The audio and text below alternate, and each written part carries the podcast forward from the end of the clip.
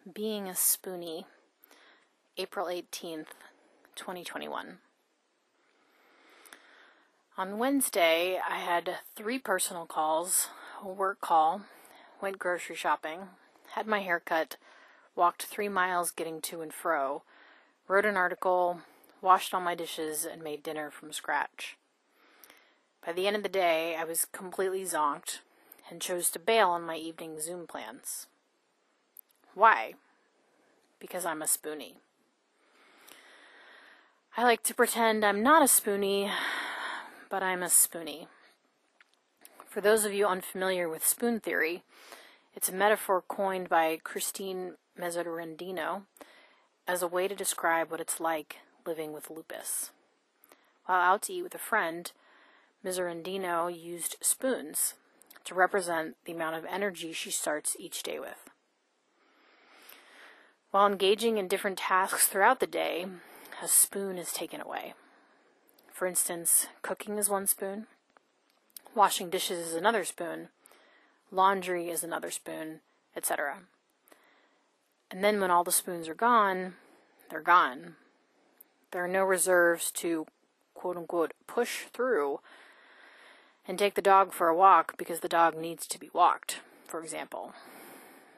That's me not that I have a dog to be walked, but still, when my energy is depleted, it's depleted, and I can't force myself to do anything else. But I forget this about myself. I think I can accomplish more than I actually can. When I wake up and feel fine, not even energetic, just fine, I start doing a million things because I finally have the energy and motivation to print out the return label for a package, or refill my spice jar, for instance. But then, after doing things I've put off, plus the normal life things, I get to the end of the day and struggle to feed myself. Hi, caramba. I think wrapped up in all this is internalized capitalism. To internalize capitalism means to equate productivity with self worth. It also means a person feels guilty for resting. That is certainly the case for me. I feel shamed I'm not able to be quote unquote normal like other people.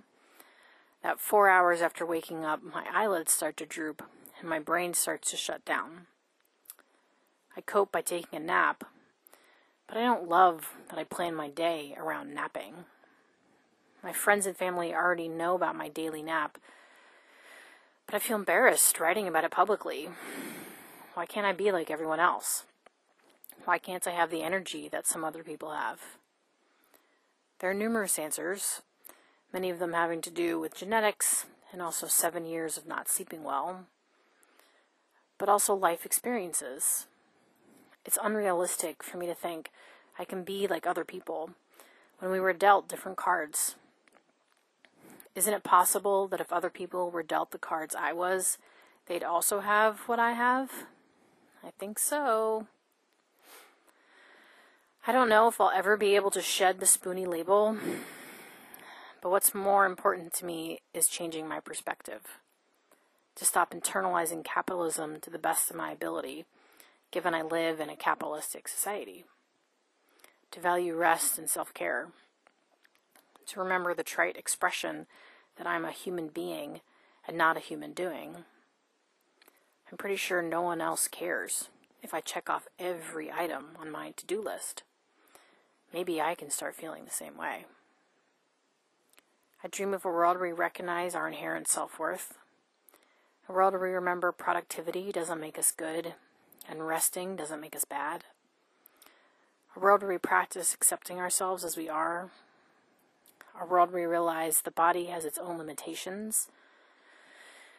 And sometimes that makes us spoonies. Another world is not only possible, it's probable.